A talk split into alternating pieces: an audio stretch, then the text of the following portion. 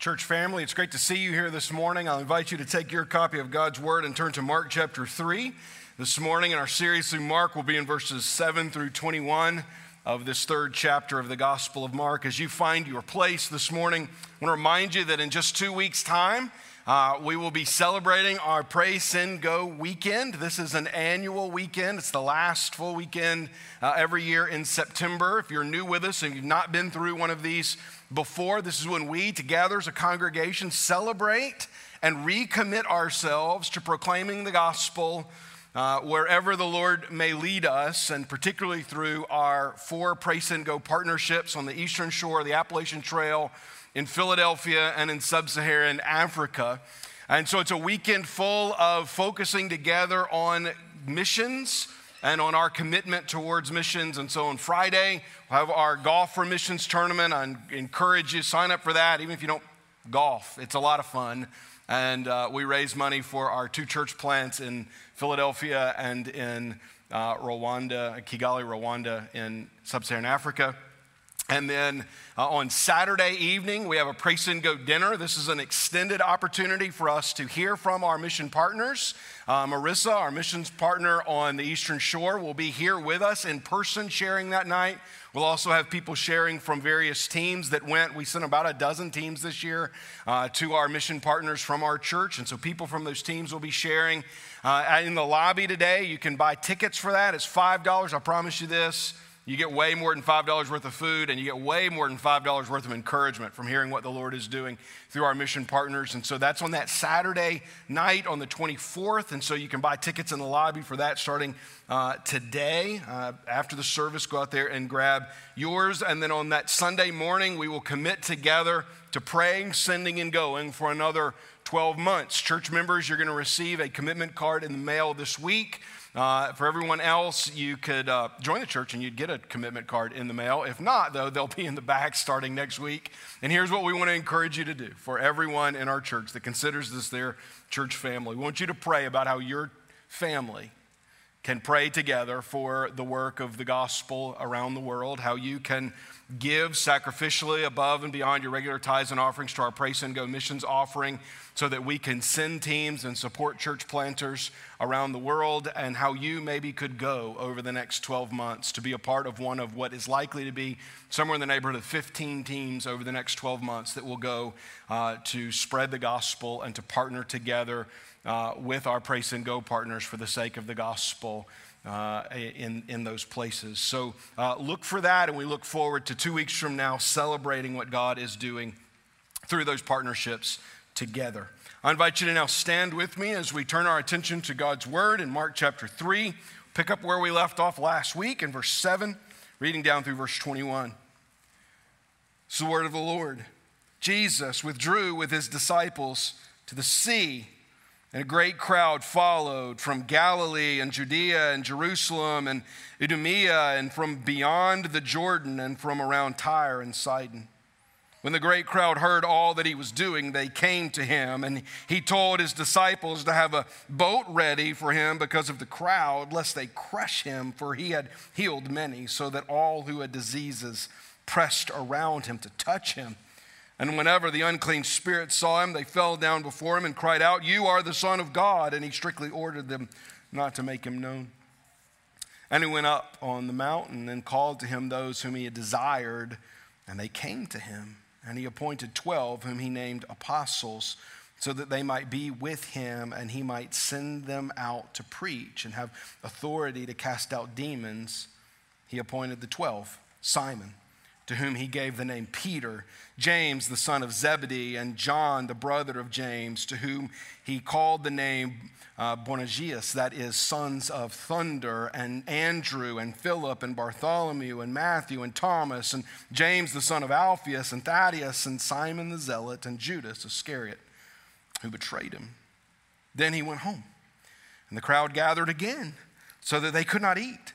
And when his family heard it, they went out to seize him, for they were saying, "He is out of his mind." Let's pray together.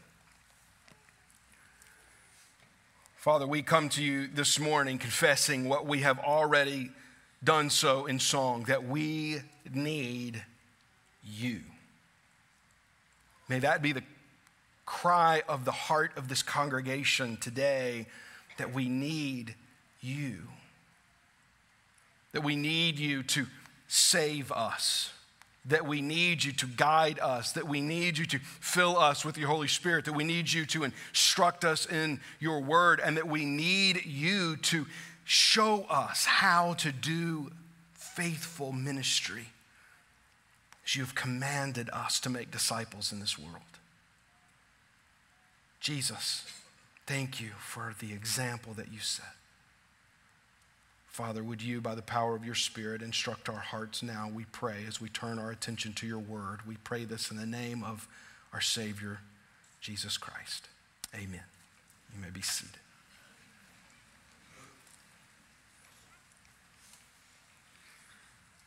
I don't know about you, but I get a lot of junk mail. Do you get a lot of, you used to get a lot of junk mail in the mailbox. Now you get a lot of digital junk mail in your inbox. Do you get a lot of that? I do. We were sitting in the airport yesterday with flying home from our vacation, and my older son looked over at my phone and said, how in the world do you have, I don't know, it's something like 3,000 unread messages in my... Now don't worry, I'm not ignoring you, church. It's not messages that you sent me. But I have various folders set up in my mail. You may function this way too. And a lot of stuff just auto drops into those folders, and I keep it because I may need to reference it, but I don't necessarily go and read it. And then eventually those numbers just add up to this. Well, whatever your interest probably is, if you've signed up for mailing lists or given people your email address sometime along the way, you probably get various emails. Yours are probably different than mine, though. So many of my junk mail are people wanting to tell me or us as a congregation how we could do ministry. I get emails all the time, literally all the time. Probably I'll get one this morning. That if we'll just subscribe to some service as a church, that they will guarantee that we will reach a certain number of people, that we'll have a certain number of new visitors, that we'll baptize. I'm not kidding you. This is really what they say, that we'll baptize a certain number of people, that the church will grow, that giving will, these people can make giving all of a sudden grow in your church, right? They want to tell us, they want to tell you through me, really, how we could do effective ministry. And before the age of emails, there was newsletters that did these things. There are book after book after book that have been written about how to do effective ministry for the church. Everybody seems to have the answer. Now, some of these things may actually be useful. I have some of these books in my office that are useful. They help me think about how to categorize ministry and how we together as a church think about the things that we do. And so I'm not discarding all of them as junk, but I would say that while ministry is often difficult and ministry is often messy because it includes people and the lives of people are so often messy, we need to recognize that it is not really complicated. It's just not complicated. And this is what we're going to see this morning from Mark chapter 3, is that as Jesus goes through his ministry in Galilee, he really establishes for his church a pattern of faithful ministry that we can then follow. And yes, it's going to be difficult at times. It was difficult for Jesus. And yes, it's going to become with disappointment at times. We're going to see that in this text, that there's a specific example of extreme disappointment for Jesus. And yes, there's even going to be opposition to faithful ministry, as we'll see from the text today. But it's not complicated. It's a simple pattern that we follow to reach people and make disciples until the Lord returns. Now, you may think for a minute that because I'm talking about ministry, that I'm only talking to those of us in the room that are pastors, that are surrendered to full-time ministry, or maybe to our elders who come alongside of our vocational elders together to do ministry. No, this is a sermon for the whole church to think about what does it mean for us together to be in ministry together. for our congregation to fulfill the mission of God, to make disciples that make disciples, and to do that faithfully, not sporadically, not occasionally, but to do it faithfully, to give ourselves to that task. And to not overcomplicate it, but really to follow the example of Jesus in a way that simplifies it for us, so that when we think about what it means to do ministry together as a church, it's very easy for us to know what it is we're going to do. That doesn't mean ministry is easy, but figuring out what we're supposed to do truly is, because Jesus uncomplicates it for us in his example here in Mark 3. The main idea of today's sermon is that Jesus demonstrates a faithful ministry model that the church should follow. This is what Jesus is going to do. This is what Mark is going to record for us, I think. A faithful ministry model that his church now, 2,000 years on, can continue to walk in until he returns.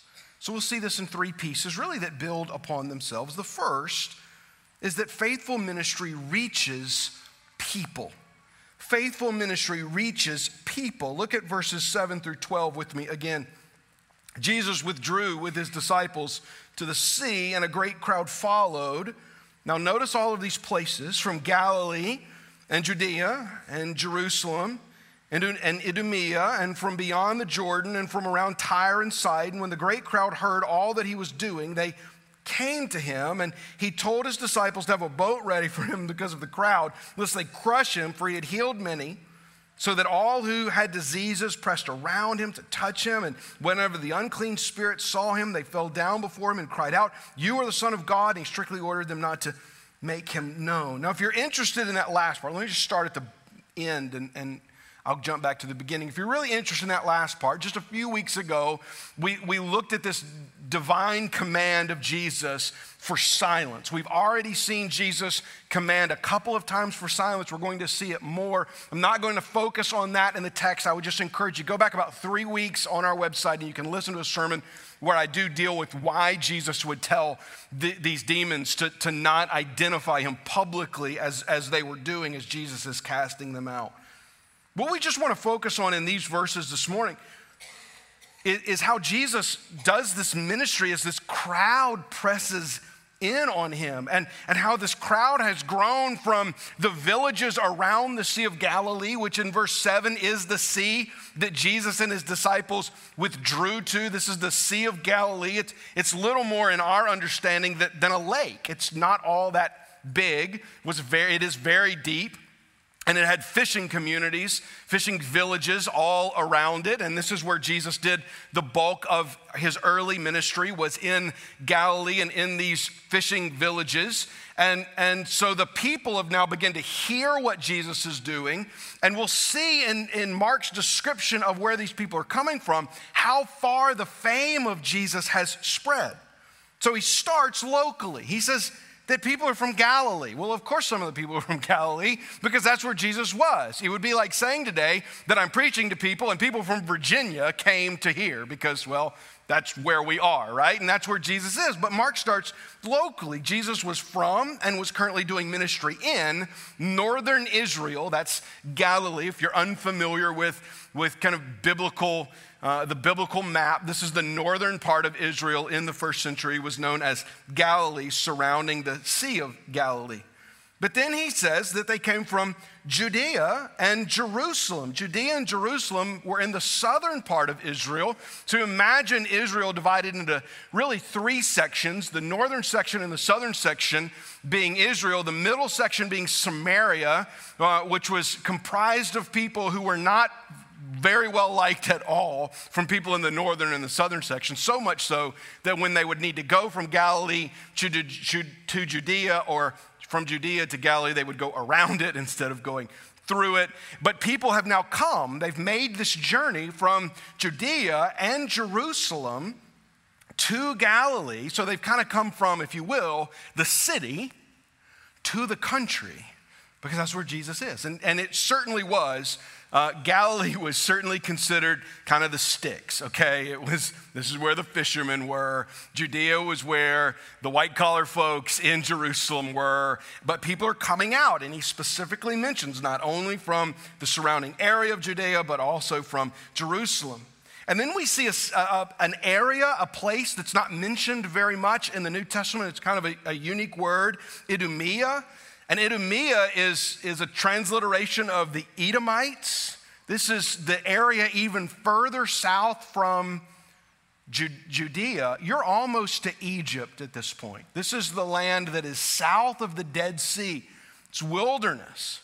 Now, it plays an important role in the Old Testament times. It's not very often mentioned in the New Testament, but here we have Mark telling us that people are starting to come even from places outside of Israel, outside of Galilee, outside of Judea, from Idumea, the Edomites, this long-standing group of people that have been there since the days of Moses, are now coming to hear Jesus, but that's not all. They also came from beyond the Jordan and from Tyre and Sidon. Now Tyre and Sidon were both major Roman port cities north of Galilee into what's present-day Lebanon. And these had been important Gentile cities for a very long time. Jesus is actually in Mark 7 going to go and do ministry in these cities. And we're going to see a really unique time that Jesus spends in these cities as Mark describes to us before returning to Galilee. But these are Gentile cities. These are important Roman port cities in this day. And so you really have the whole area of the near Middle East covered. You've got this whole section of the Mediterranean Sea and the peoples of it coming to Galilee, coming to the backwoods area of Israel to hear and to see the amazing things that Jesus does. Now, let's fast forward to the end of Jesus' ministry. The end of Jesus' ministry, and Luke records the end of Jesus' ministry for us, not at the end of his gospel, but at the beginning of his second letter to a guy named Theophilus as he's writing about the Acts of the Apostles. And he says this, he's recording the words of Jesus. He says in Acts 1:8, but you, this is Jesus speaking to his disciples, who he's about to call in this next section, you will receive power when the Holy Spirit has come upon you, and you'll be my witnesses in Jerusalem and in all of Judea and Samaria and to the ends of the earth. So in Acts 1:8, Jesus establishes ministry, a pattern for ministry for his disciples that begins locally and spreads regionally, nationally, ultimately globally. But before he gives them that command, a couple of years probably before he gives them that command in Acts 1:8, guess what Jesus has already done in his ministry? He's already demonstrated Acts 1:8 for them. Because who's coming to Galilee? People from locally, from Galilee, but also people from Judea and from Jerusalem, people from the Edomite territory all the way down to almost into Egypt, people from the north and Lebanon, from Tyre and Sidon. The nations are already coming to Jesus. Why?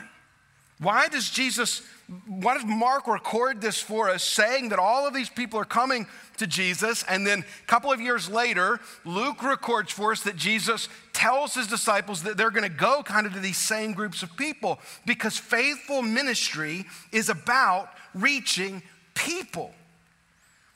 And it's not about reaching some people. It's not about reaching just my neighborhood or just your neighborhood. Faithful ministry is about reaching all people with the gospel.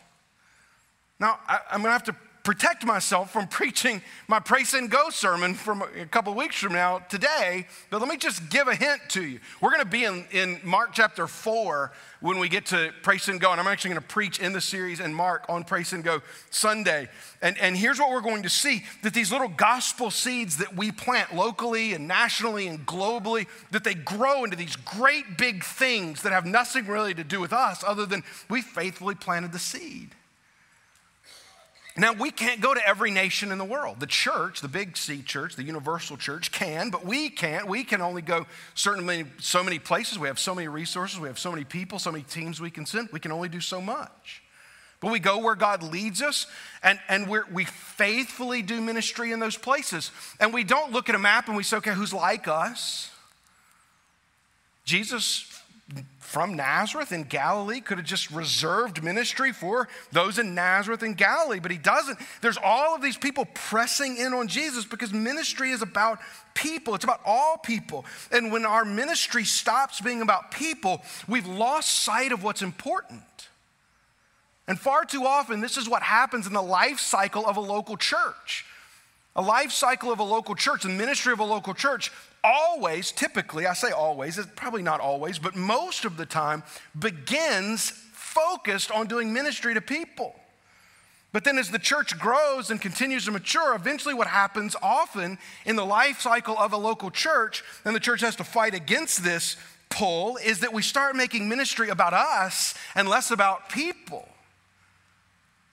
We stop focusing on proclaiming the gospel and start focusing on taking care of our own needs and our own wants and making everything about what we want it to be about. But Jesus demonstrates for us here that faithful ministry draws people in from all over.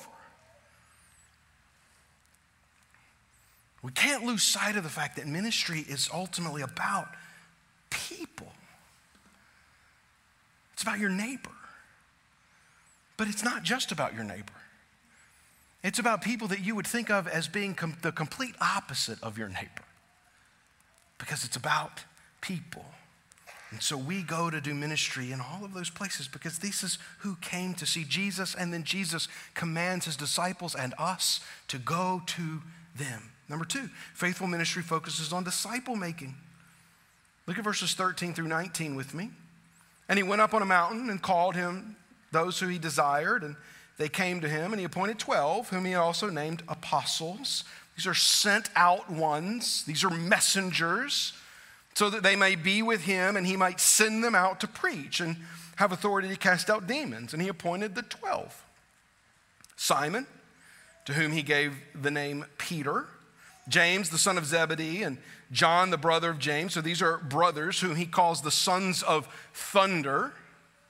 Andrew and Philip and Bartholomew and Matthew and Thomas and James the son of Alphaeus and Thaddeus and Simon the Zealot and Judas Iscariot who betrayed him.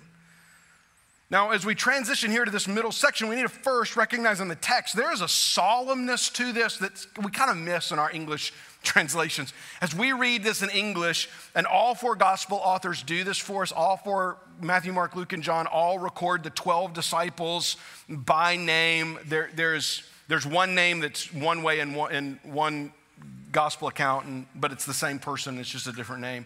The first Judas very likely changed his name so he would not be confused with the other after the fact, okay? And so that's likely what's happening if you were to read this in Matthew's account, and you were to see a different name there. But here are these guys being called, but notice what's happening. We just read it and it's kind of a list and we don't think a whole lot of it.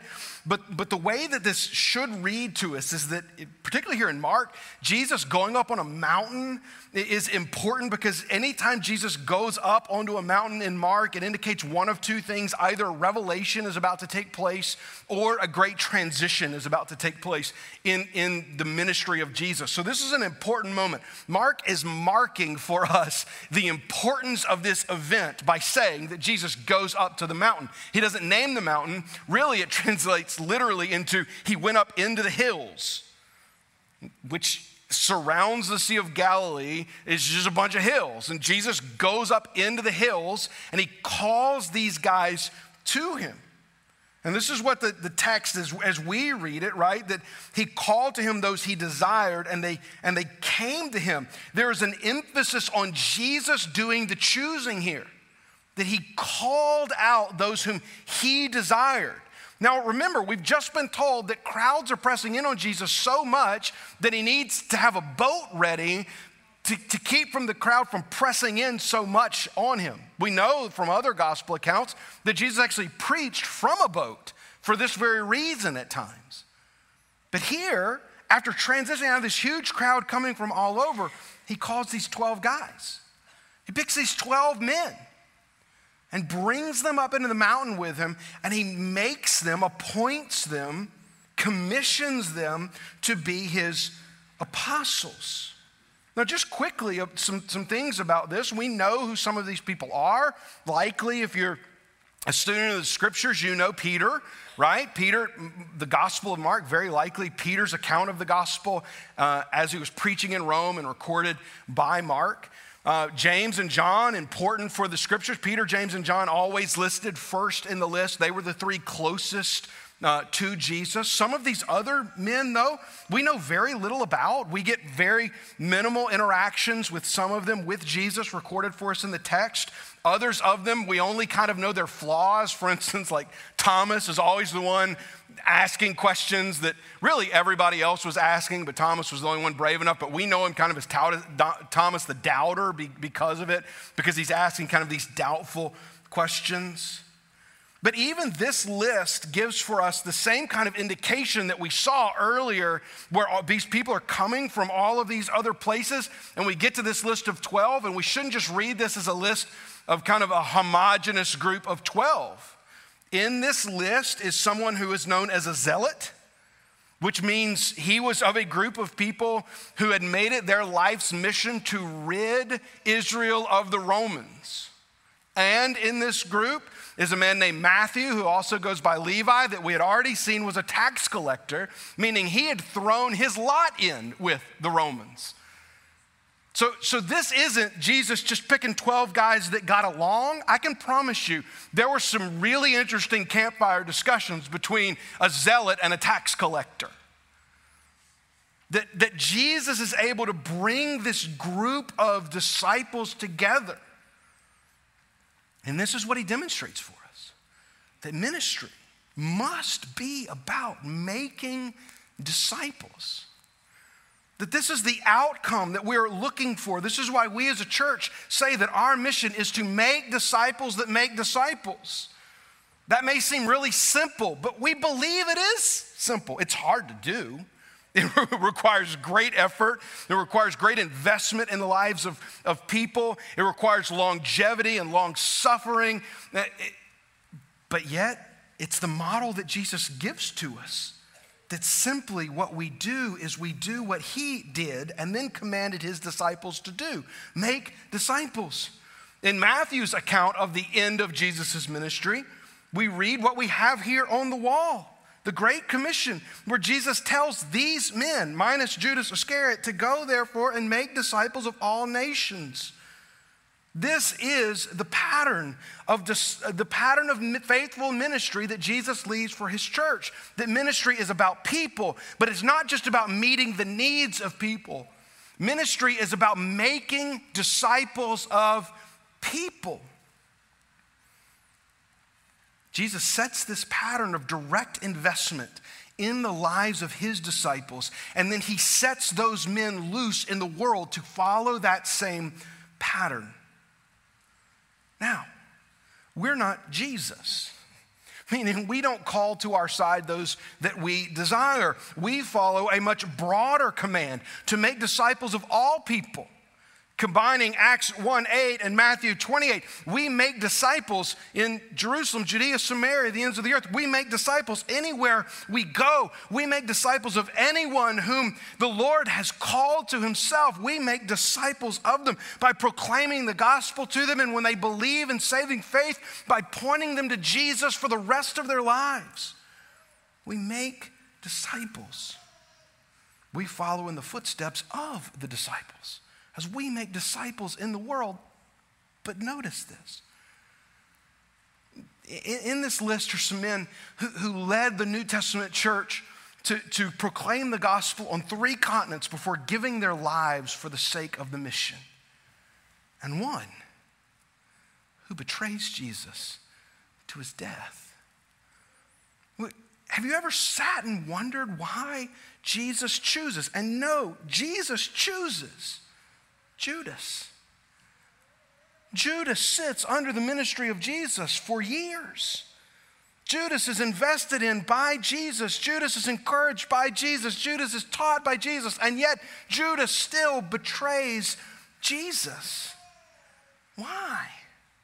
Well, there's several reasons, but one that's important to our sermon today. Because we need to recognize that disciple making is going to come with disappointments. As you invest in the lives of people, you're going to at times be disappointed. Why? Because people disappoint us. Those that we're investing in will disappoint us. There may even be times that those who are investing in you disappoint you.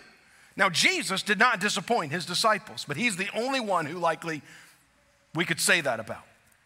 The rest of us are flawed. The rest of us fail. And we need to recognize that there are going to be times where great investment is given in the life of someone, and yet that person greatly disappoints us. Paul writes about this to Timothy. He says in 1 Timothy chapter 4, he says, "Now the Spirit expressly says that in the latter times some will depart from the faith by devoting themselves to deceitful spirits and teachings of demons, through the insincerity of liars whose consciences are seared, who forbid marriage and require abstinence from food that God created to be received with thanksgiving by those who believe and know the truth." They're going to always be those who give themselves over to falsehood, and it's a disappointment. It's a sorrow. There's great sorrow in ministry at times. Know that there was great sorrow in ministry for Jesus, calling out Judas, knowing as he did that Judas would betray him. And there was great sorrow in that moment of betrayal from Judas of Jesus. And yet we're still called to follow in the example of Jesus and make disciples. Why? Because this is the mission we've been given.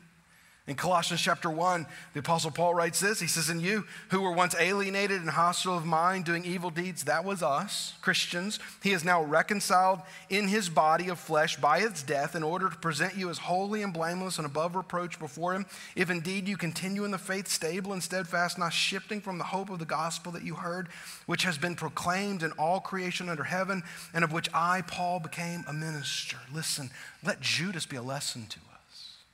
Yeah, Judas can be a lesson to us. Let Judas be a lesson to us. Yes, there will be disappointment in ministry, but it's worth it. Ministry is worth it because we can hold fast to the faith, stable and steadfast, not shifting from the gospel. And so my encouragement to you today is to hold fast and to be stable in your faith and to invest in the stability of the faith of others. I said at the end of the first point that when our ministry stops being about people, we've lost sight of what's important. I'd like to add to that now and say, when our ministry stops being about discipling people to follow Jesus, we've lost sight of what's important. Our ministry is not just about meeting needs of people. Our ministry does often meet the needs of people, but it also must meet their greatest need, and that is for them to look to Jesus for salvation and to then follow him as a disciple. This is what we do as a church, is we make disciples together. Number three, faithful ministry perseveres when opposed. Look at the last two verses of this section. "Then he went home." I just love Mark sometimes. Just stop for a minute.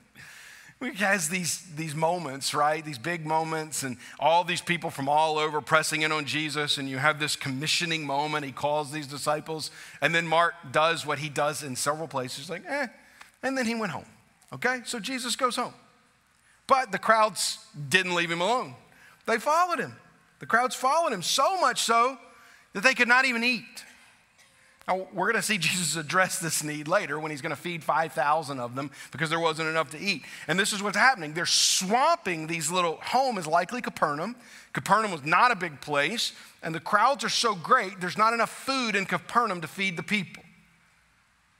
And word spreads back to not far away, Nazareth, a little more inland. It's away from the Sea of Galilee, but word spreads to Nazareth that Jesus is doing such great things that all these crowds are following in, and he's actually causing kind of a humanitarian crisis in Galilee. That's what's happening. And then look at the reaction of his family in verse 21. "And when his family heard it, they went out to seize him, for they were saying, 'He is out of his mind.'" Faithful ministry perseveres when opposed, even when that opposition is from very close by. And these are the people that knew Jesus the longest. This is Jesus's, I mean, it just says his family here. We're going to see his family come to him at the end of Mark chapter 3, and we're told that it's his mother and his brothers that are going to come to try to talk some sense into Jesus, okay? See that next week. They're going to kind of come try to talk some sense into Jesus. In their mind, Jesus is doing something that's out of the ordinary. I mean, he was trained as a carpenter. He was raised beside his brothers. Even his mother, who had received message from an angel of what Jesus would be, still is at least somewhat confused about what's going on here. Maybe this is a little too much too quickly. But yet he perseveres in the face of opposition. And we need to recognize that ministry is going to be opposed. Faithful ministry is going to be opposed. Listen, ministry that just goes out and does nice things for people is not going to be opposed in pretty much any culture, because people are going to be like, hey, I mean, that's what the world thinks the church should be doing.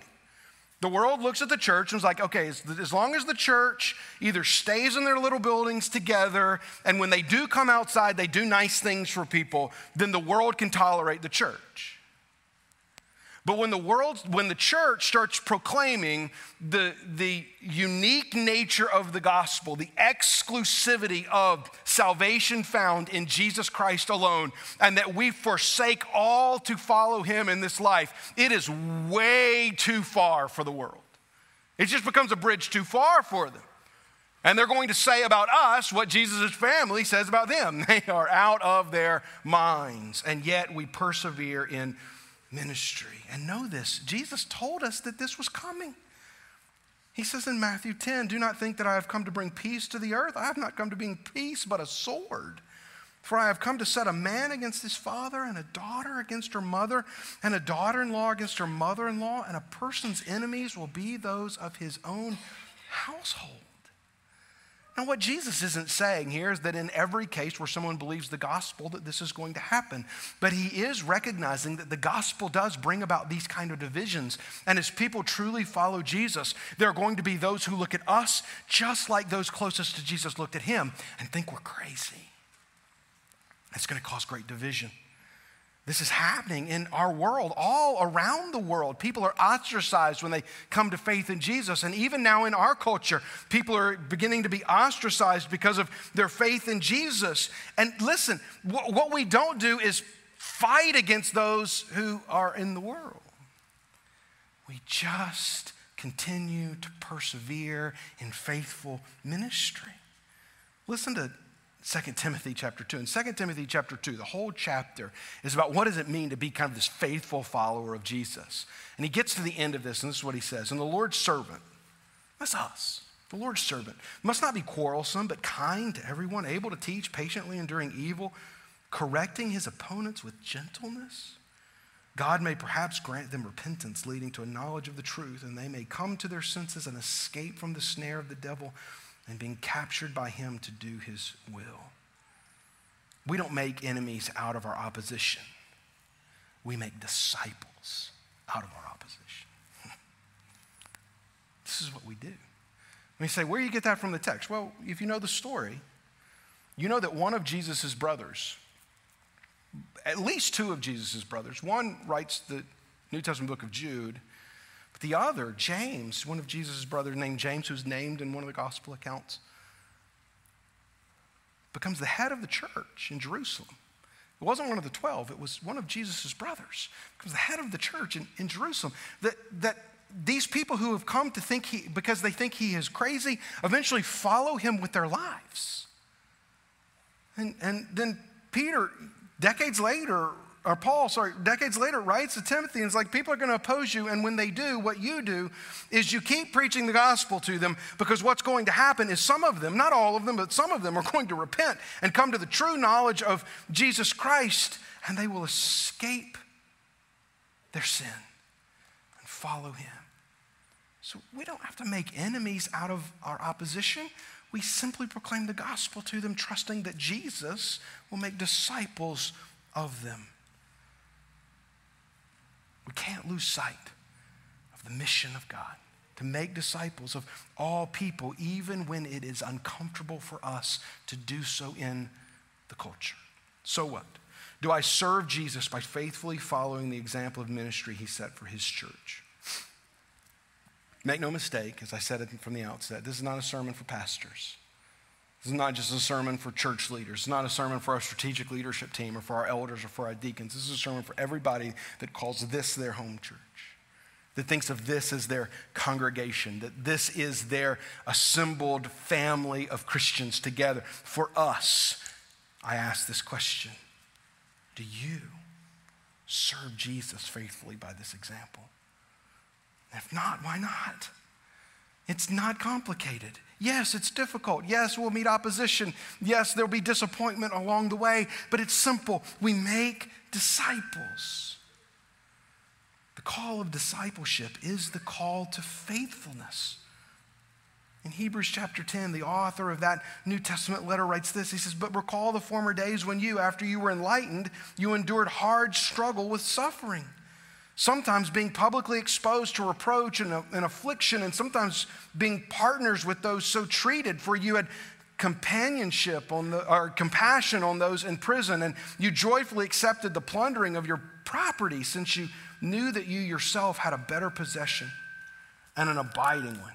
Therefore, do not throw away your confidence, which is a great reward, for you have need of endurance, so that when you have done the will of God, you may receive what is promised."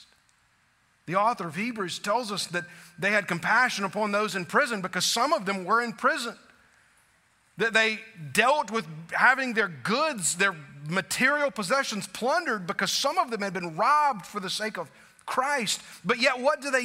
They pressed on in faithful ministry. At the end of that chapter, the author of Hebrews says, "But we are not those who shrink back and are destroyed, but those who have faith and persevere."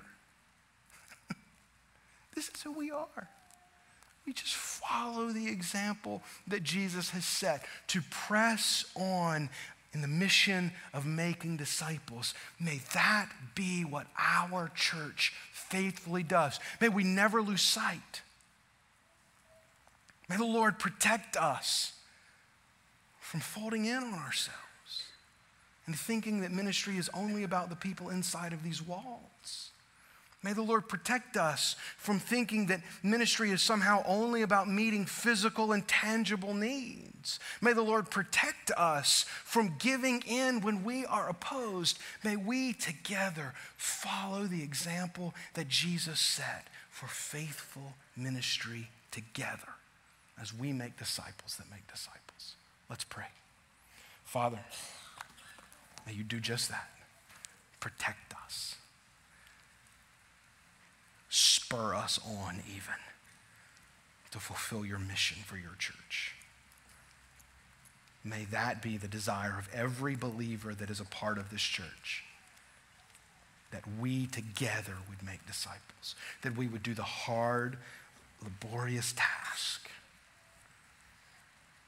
of investing in the lives of people so that they may follow Jesus with their whole heart.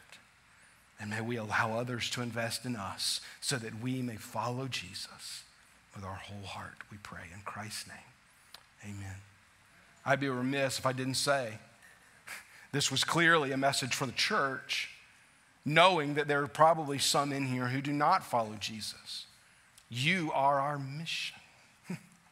And we say that with love towards you, that you too can believe in the gospel of Jesus today and be saved, that Jesus died in your place so that you may have life and that you may join his church, his people, his family, his children on mission together.